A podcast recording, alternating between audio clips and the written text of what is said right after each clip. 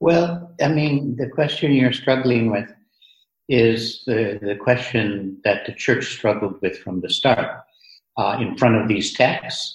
And also, the evangelists themselves are struggling with the question you're asking what is affected in Jesus uh, by his baptism?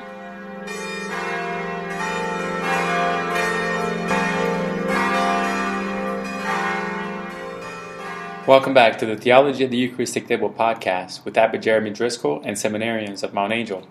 Abbot Jeremy is teaching four of us seminarians how the celebration of Mass informs our theology, a method which he calls theology at the Eucharistic table. And we invite you to join us in our discussions. If you learned from this podcast, we ask you to leave a review on iTunes, to like and share our Facebook page, to subscribe to our newsletter at theology at mountangel.com that's theologyatmtangel.com. And to personally invite a seminarian, a priest, a seminary professor, or a close friend to listen to our show. We hope you enjoy.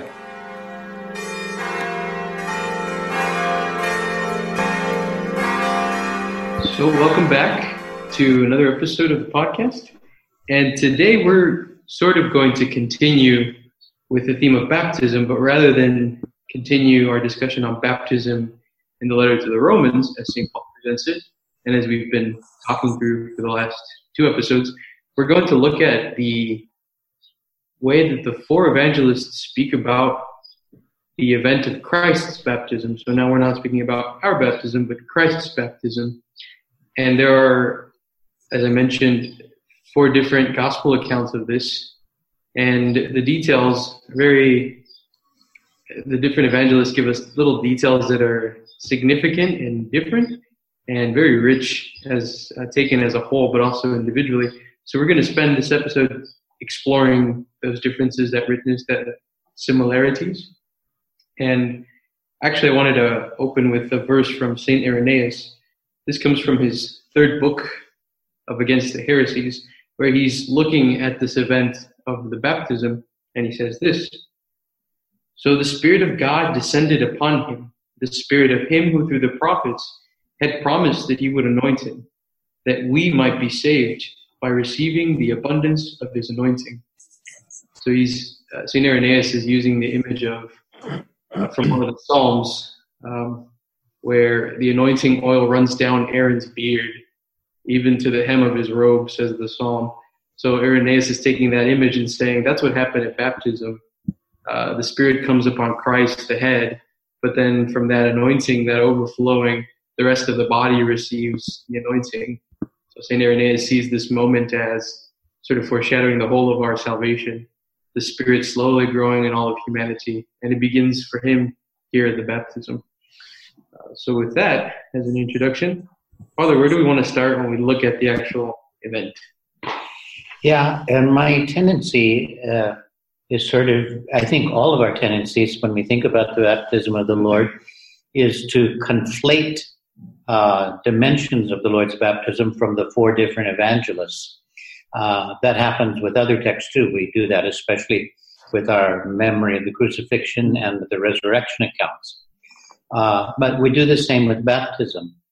Uh, the value in any of those situations of reading the text, I say discreetly, I mean reading only Mark to see what Mark makes of the baptism, and then reading only Matthew to see what Matthew does, and, and so forth. What that helps us to do is to is to, in a sense, read the text more closely, uh, and to take it, to take account of the differences theologically. That each of the evangelists does something slightly different uh, with the baptism, and they converge in in our own minds. They conflate them. I think it's natural and good that we conflate them, but I think we we have a stronger sense of it all uh, if we read each one. So I propose that we start with uh, the simplest, the simplest in, in any case in terms of material, and that would be Mark's account.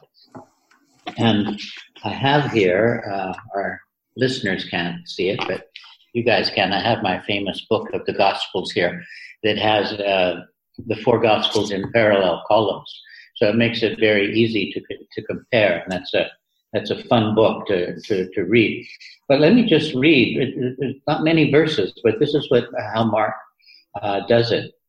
Uh, in those days, Jesus came from Nazareth of Galilee and was baptized by John in the Jordan. And when he came up out of the water, immediately he saw the heavens open and the Spirit descending upon him like a dove. And a voice came from heaven You are my beloved Son, with you I am well pleased. Now, that's, we recognize that, we're used to it, we've heard that story before.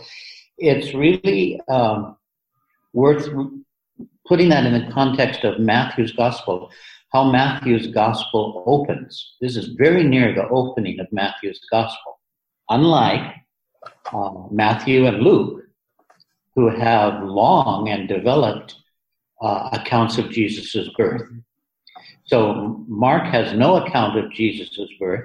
Mark's gospel begins with these words Here begins the gospel of Jesus Christ, the Son of God. In Isaiah the prophet, it is written, I send my messenger before you, etc., etc. And he goes right into John the Baptist. Here begins the gospel. John is preaching in the desert. And then the text I just read you shows us um, uh, John the Baptist who says, I have baptized you in water. The one that comes after me will baptize you in the Holy Spirit. And then Jesus came from Nazareth in Galilee, that whole scene. So um, the whole gospel for Mark begins with John's preaching, and, and Mark underlines the last words out of John's mouth are someone else is coming. I baptize you with water. He will baptize you with the Holy Spirit. So we want to keep account, we want to keep track. As theologians, we want to keep track of, oh, what's the difference between baptism with water and baptism in the Holy Spirit? And what's the difference? What's, why is Jesus coming uh, to be baptized by John? That's one, so that's context. Um, but what we can notice in the account that is extremely significant is that uh, he sort of, you know, uh, plainly says Jesus came and was baptized by John in the Jordan. Uh, the exciting part comes in the next verse. And when he came out of the water, immediately he saw the heavens open and the Spirit descending upon him like a dove. There we see for the first time a word that Mark loves immediately. Okay, he's always he's always saying that word, but but it's it's it's to great effect here uh, that there's a there's an epiphany here. There's a manifestation here of who Jesus is, and this uh, the manifestation is twofold. You have the Spirit descending upon Jesus like a dove, and a voice from heaven so you have spirit, and in the end, this is going to be the Father's voice. And the Father's voice is directed to Jesus, not to the bystanders, uh, but to Jesus. And it says, You are my beloved Son, with you I am well pleased. And with this language, uh, Jesus is identified, the Father is identifying him, and the Holy Spirit is there coming down on him. So that's the material, and it's it's a lot of material. It's it's striking as such. So that's what we see in the text itself. Uh, tell me how it strikes you guys. What what can you do with that? One thing that strikes me is how in in this account it says, um, I guess it's God the Father is speaking directly to Jesus, and I was looking in um, I believe it's Mark, I mean Matthew, where it says, "This is my beloved son, with whom I am well pleased." But yeah. in this account, it says, "You are my beloved son, with yeah. whom I am well pleased." So it's more personal and, and directly speaking to Christ rather than the the audience. That's interesting.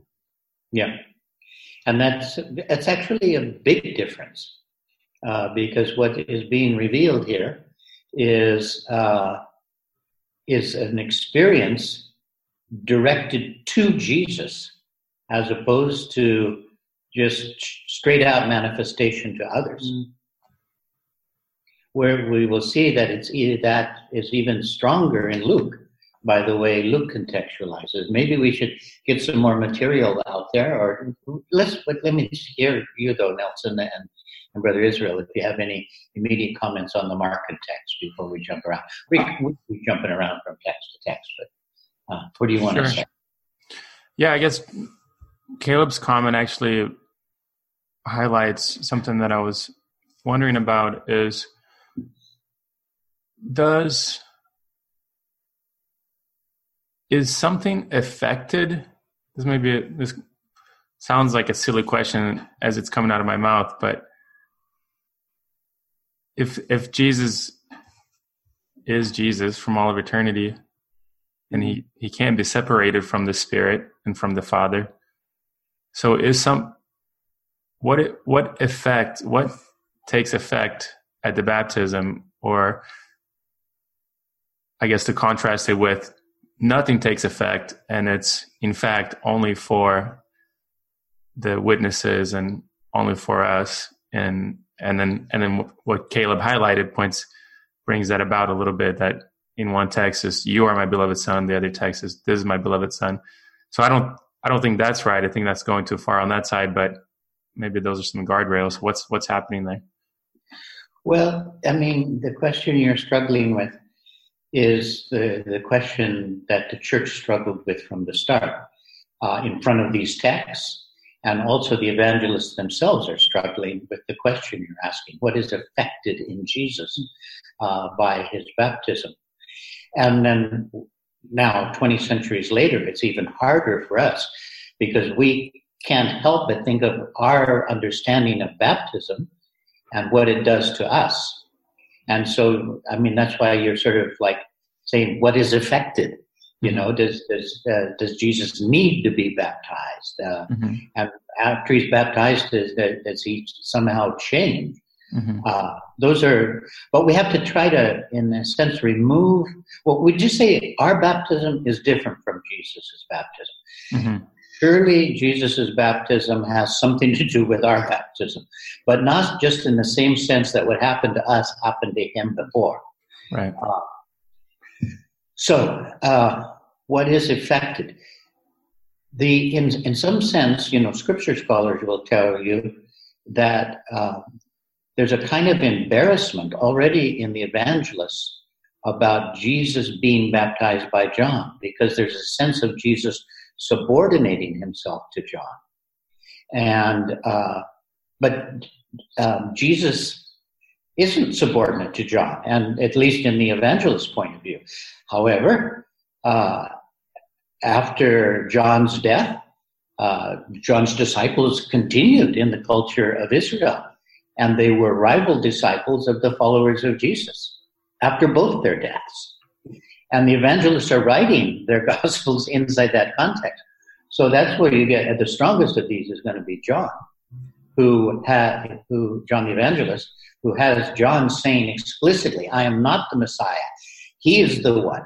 Uh, don't don't look at me. Go to him." All that's that's that's John really stressing that uh, even though he may have been baptized by John, uh, he's not in any way subordinate. So we have to try to remove the question what is affected in Jesus. Theology, that as we have it now, we believe in the preexistence of Jesus, we believe in the sinlessness of Jesus. Uh, those things are not entirely worked out in the evangelist's mind. There's, there can be virtually no question because it's such a strong tradition that just on a historical level that Jesus would have been baptized by John. And with, that creates so many theological problems for the Christian church, in a sense, that they wouldn't have ever made up a story like that. Mm-hmm. They just know that it happened, and so they have to deal with it theologically. Mm-hmm. And, and that's what Mark is already doing. Mm-hmm. So Mark is dealing with it theologically, and he is showing it as a kind of manifestation to Jesus himself of his uh, his his sense of self and the, this this is the in Mark this is the beginning of Jesus's ministry. Immediately after the baptism, Jesus is uh, directed by the Spirit into the desert to be tempted, and after that, his ministry begins. So for Mark, what we have in the baptism is for let's put it this way, because Mark doesn't go into it. For whatever reason, Jesus went to be baptized along with others who were being baptized by John. And immediately when he came out of the water, uh, he sees something. He sees the Spirit come down on him, and the Father addresses him in a way that somehow had to empower him, and in a way that also reveals who he is. Uh, and that is, if you will, sort of the epiphany moment that launches his ministry. That's the way Mark is, is, is using the story. And also, I think it helps to remember. I read this really great book on Old Testament exegesis in the New Testament, and it identifies this, it uses this passage here and several others where this verse shows up where Christ is hearing these words directed to him, You are my beloved Son. Well, of course, that's from Psalm 2. Um, I think it's Psalm 2. Yeah, yeah Psalm, Psalm 2. Um, the Lord said to me, You are my Son. Um, on this day I have become your Father. And the author made the point to say, when those words are reported in the psalm, they're reported as something that has already happened. So then he kind of takes that same idea of the timing and the tense and then translates it to this passage and says, here we are listening to something, you know, we're, we're hearing in human words something that Christ has been hearing from all eternity. How do we know that Christ has been hearing this from all eternity? Well, already in the second psalm in the Old Testament times, we got a, we got a glimpse of that in the psalm. You know, King David, through the Spirit, was able to hear that conversation between the Father and the Son well, now the Father and the Son are revealed as having that conversation, and that's what we call the baptism. Um, so, it, and, I, and, I, and I point that out around the question of, well, what does this mean for Jesus to have here to have heard this right now? Is is this when he became the Son of God? Is this when he became God? Um, but there's, I think, there's other ways of looking at it that make us engage with this text, but then other a lot of other texts as well. Um, that'll make I think a little more sense of it as well. Yeah, the, the what Brother Israel said, because this when Jesus became God. That that's you see, this is the trouble that the this text has created for the church through the centuries, and the Arians uh, used the baptism text precisely to make that point mm. that at this moment uh, Jesus is becomes uh, Son and is manifested as Son. And at this moment, mm-hmm. he the Holy Spirit. Well, the, the, the, greater church rejected that, but on the basis of these same texts, the Arians were arguing in that way. Mm-hmm. And so, uh, you know, in the end, what, what, what the church lives out of is an orthodox interpretation of the text. But the texts themselves don't solve all the problems they create the problems. and the church, uh, with other instruments, you know, sort of develops a tradition of orthodox interpretation of these texts. Mm-hmm. But yeah. texts are beautiful in their own right, even though they can be interpreted in different ways. But some of the ways lead to, to false conclusions down the line. Right. Yeah, another piece of data here is how the, the catechism handles it. And of course, it's only a line or two, so it's not like they're exhausting the question, but it says, His eternal messianic consecration was revealed during the time of his earthly life, at the moment of his baptism by John, when God anointed Jesus of Nazareth with the Holy Spirit and with power, that he might be revealed to Israel as its Messiah. So he uses first the term eternal messianic or messianic consecration. So that, that messianic consecration didn't begin there. It, it's always been, it's eternal. Yeah, that's a very, were you going to say more?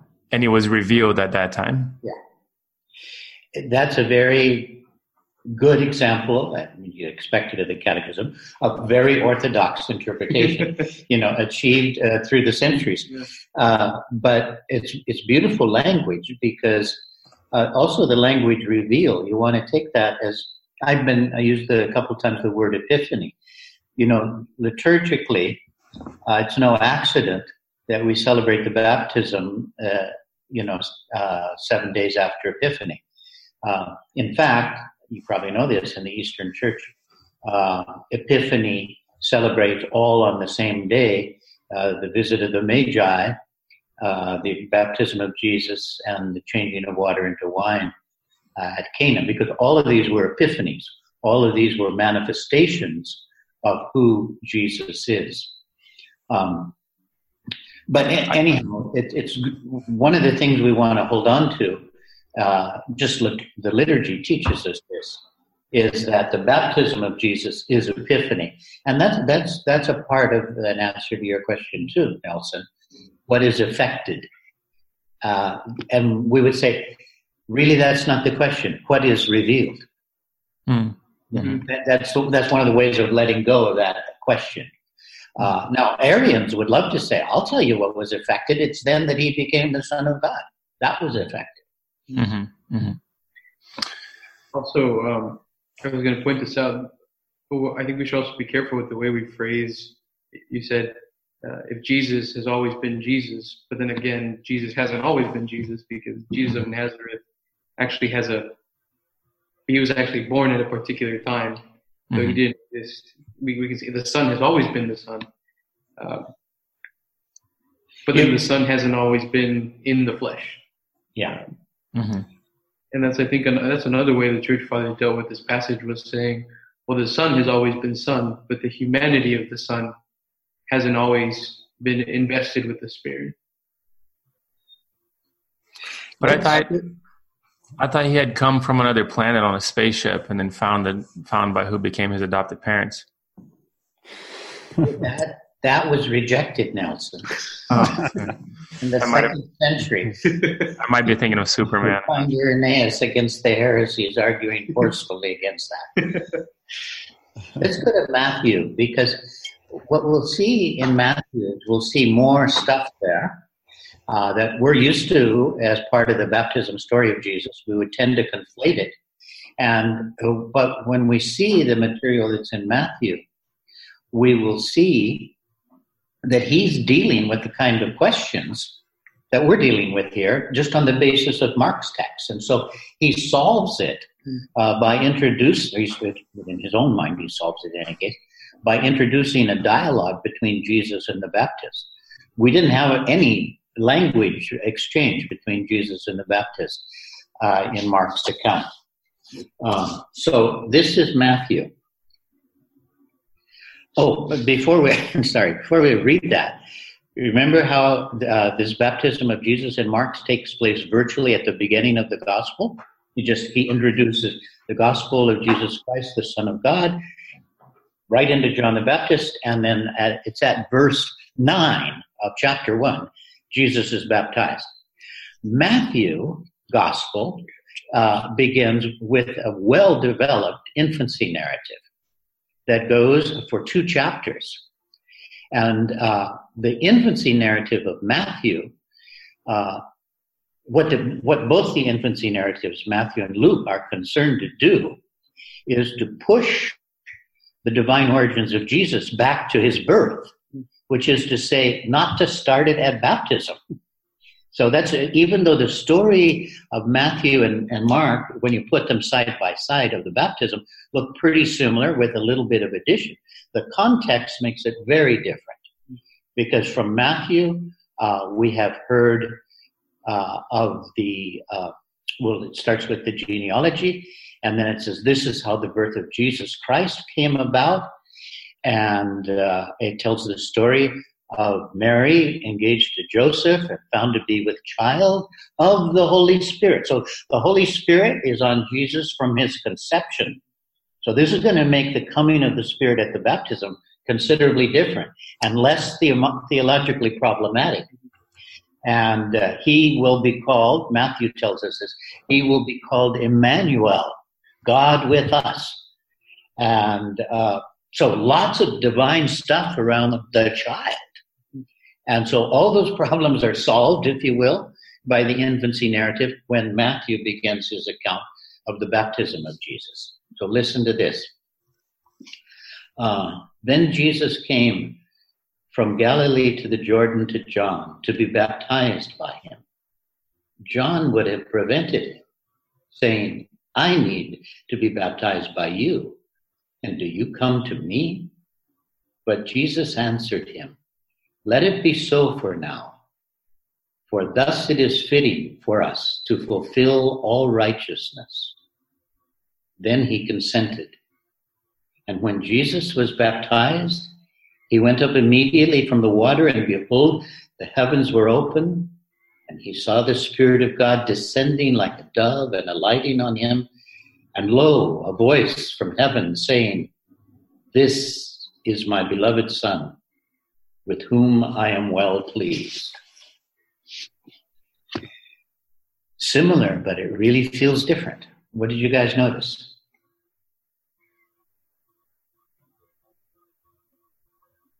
one of the details uh, Caleb already pointed out to was the, the change of address between second person to, to, a third person.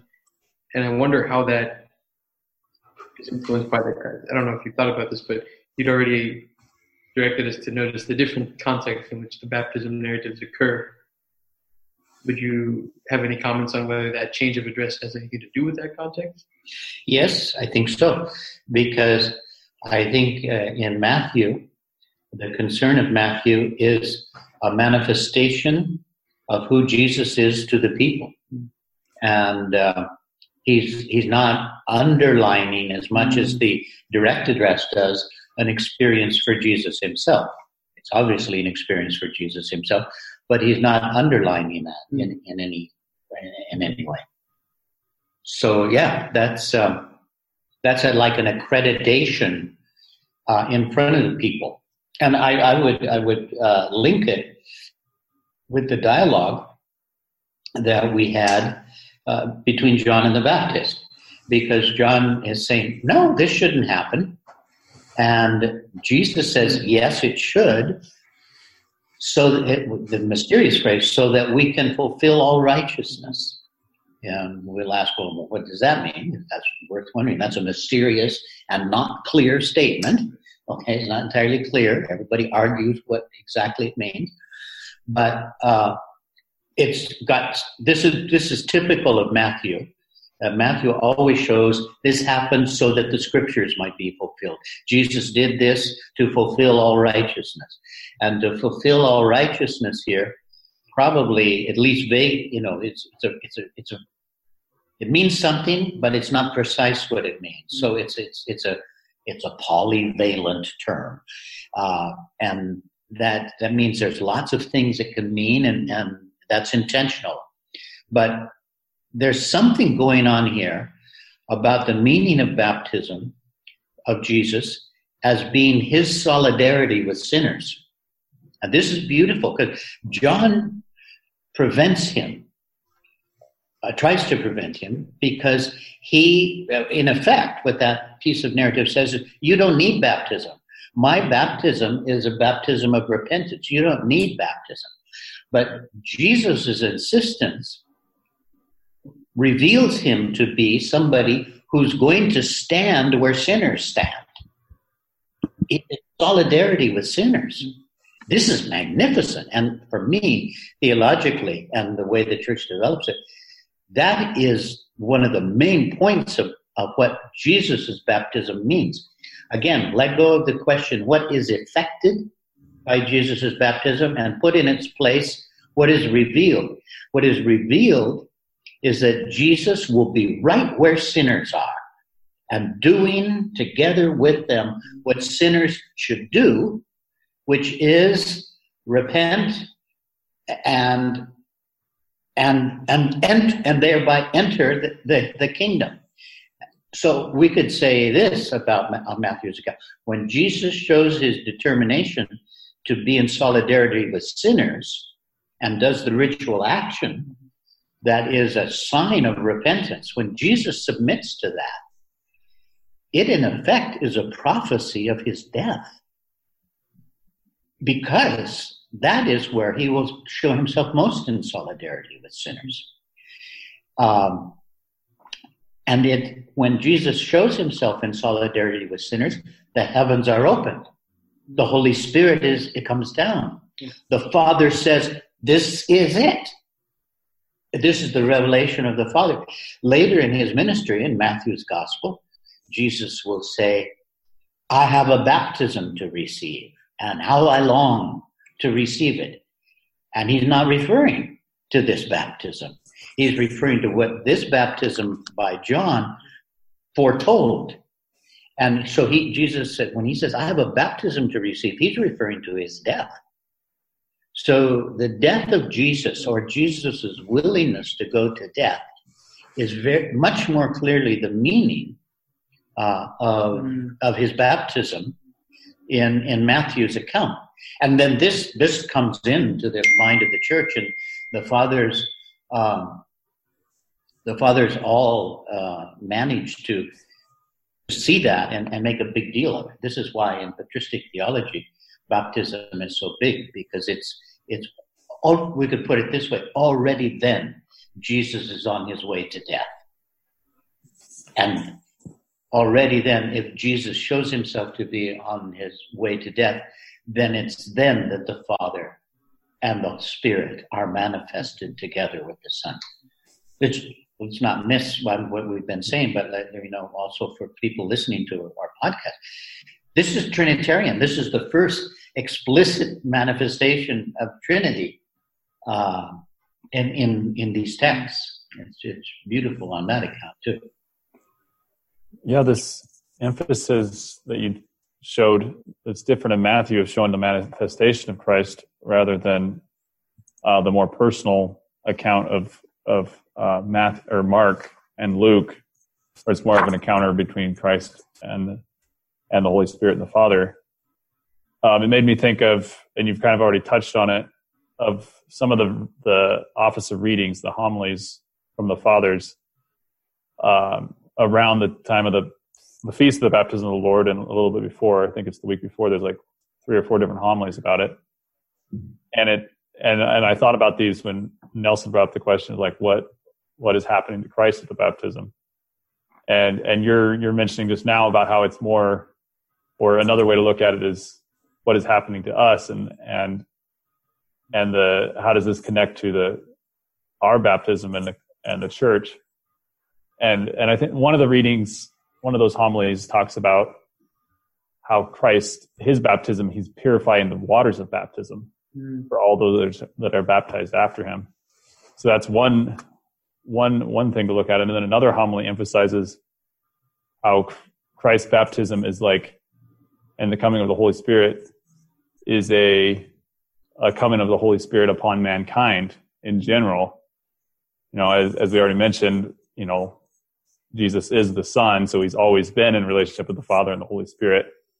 But his becoming man, and then in this manifestation of the Spirit, is showing how now the Spirit is becoming coming upon mankind as a whole. And of course, that's most especially happens in our own baptism. And then you you just mentioned the the crucifixion as well, of the importance of Christ's sacrifice in baptism. So I don't know if that's a all those ideas are proper understanding if I've interpreted those right or not. But that's what I was kind of thinking about.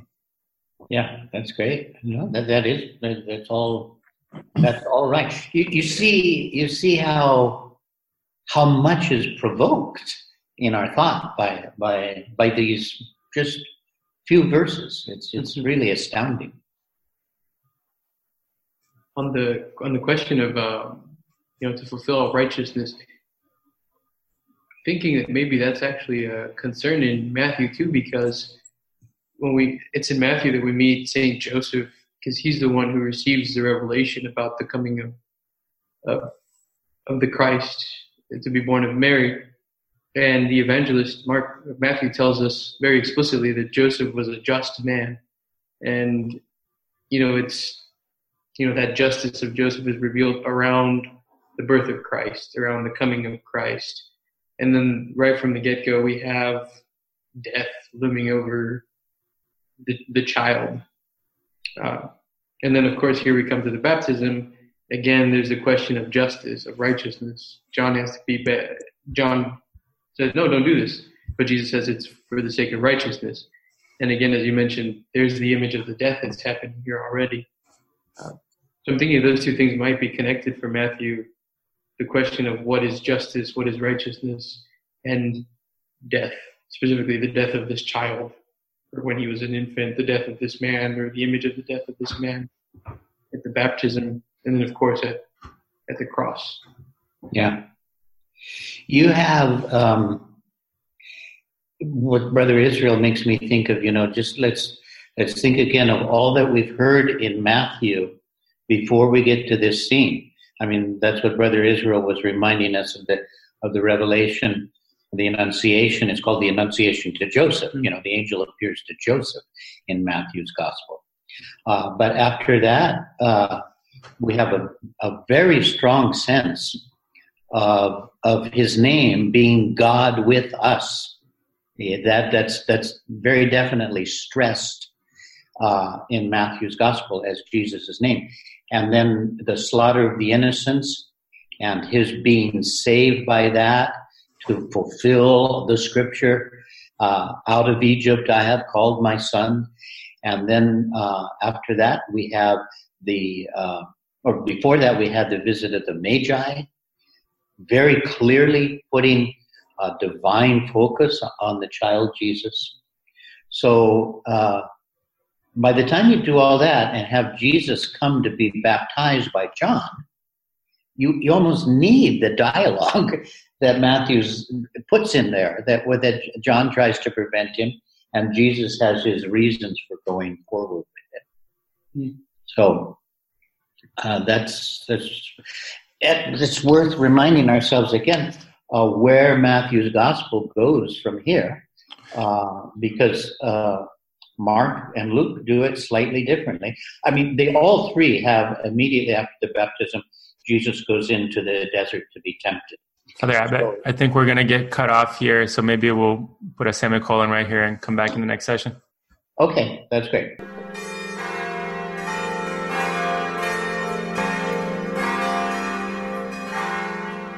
We hope you've enjoyed this episode of Theology at the Eucharistic Table podcast. Remember to leave us a review on iTunes, which helps those who are searching for content similar to ours to find our show to like and share our Facebook page, to subscribe to our newsletter at theology at mountangel.com. That's theologyatmtangel.com. And to tell your friends about our podcast, especially the seminarians, priests, and seminary professors whom you know. Above all, we ask you to pray for us seminarians, priests, monks, and professors at Mount Angel Abbey and Seminary, and to take the content from this episode into your own prayer. Until next time.